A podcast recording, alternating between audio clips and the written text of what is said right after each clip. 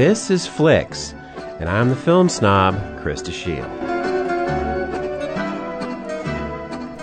13th, a 2016 documentary directed by Ava DuVernay, starts with some alarming facts. The U.S., with 5% of the world's population, houses 25% of the world's prisoners. And one out of four African American men will do prison time at some point or other in their lives. From there, we move to the film's central idea from which it gets its title. The 13th Amendment to the Bill of Rights, passed in 1865, abolished slavery in the United States, except, and this is the key point, as punishment for a convicted crime. The former Confederate states, left in ruins by the Civil War, could no longer use slave labor to run their economy.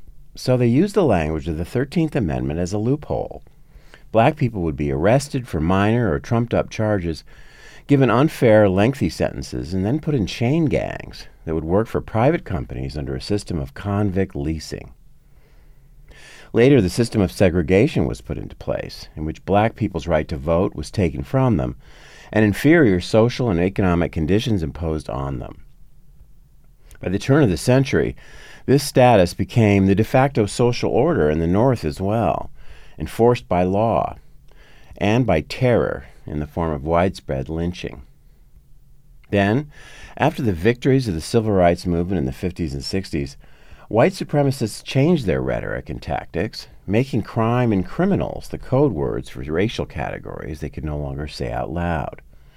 The creation of a war on drugs, along with the prompting of an occupier mentality in urban police forces, resulted in an explosion of the prison population in which the majority of the inmates are people of color, despite being less than 20% of the population.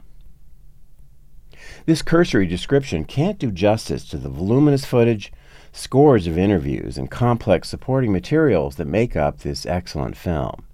DuVernay paints a full and convincing picture of the continuing crisis of mass incarceration and the damage it has done to our society while exploding the myth that racism is no longer a problem. 13th was produced by Netflix and is available on that platform and on DVD.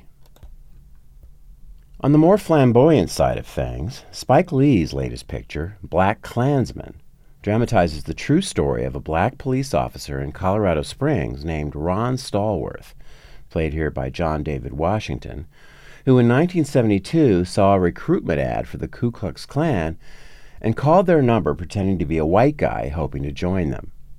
He succeeded in fooling them into allowing him to join, with a white fellow officer played by Adam Driver in the film meeting the KKK in person when that was required.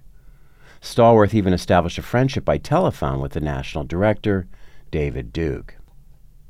Well, no one would ever accuse Spike Lee of being subtle. BlacKkKlansman can be cartoon like in its use of a 1970s police movie parody style to propel the plot, and it includes a few things that never happened, along with some over the top acting, especially by the guys playing KKK villains. An exception is Topher Grace, with an impressively modulated performance as David Duke. On the other hand, Lee's didactic impulses can be stunningly effective. A sequence in which a Klan initiation ceremony is intercut with a civil rights veteran, played by Harry Belafonte, relating during a church gathering the true story of a brutal lynching, is a masterpiece of tension. Lee refuses to hold back in his indictment of white supremacy, opening with a cut from Gone with the Wind and using the 1915 film The Birth of a Nation to show how American movies themselves were used to solidify hatred and oppression. The ending draws a straight line to the present day. BlacKkKlansman may seem contrived as drama, but as social critique, it hits home pretty hard.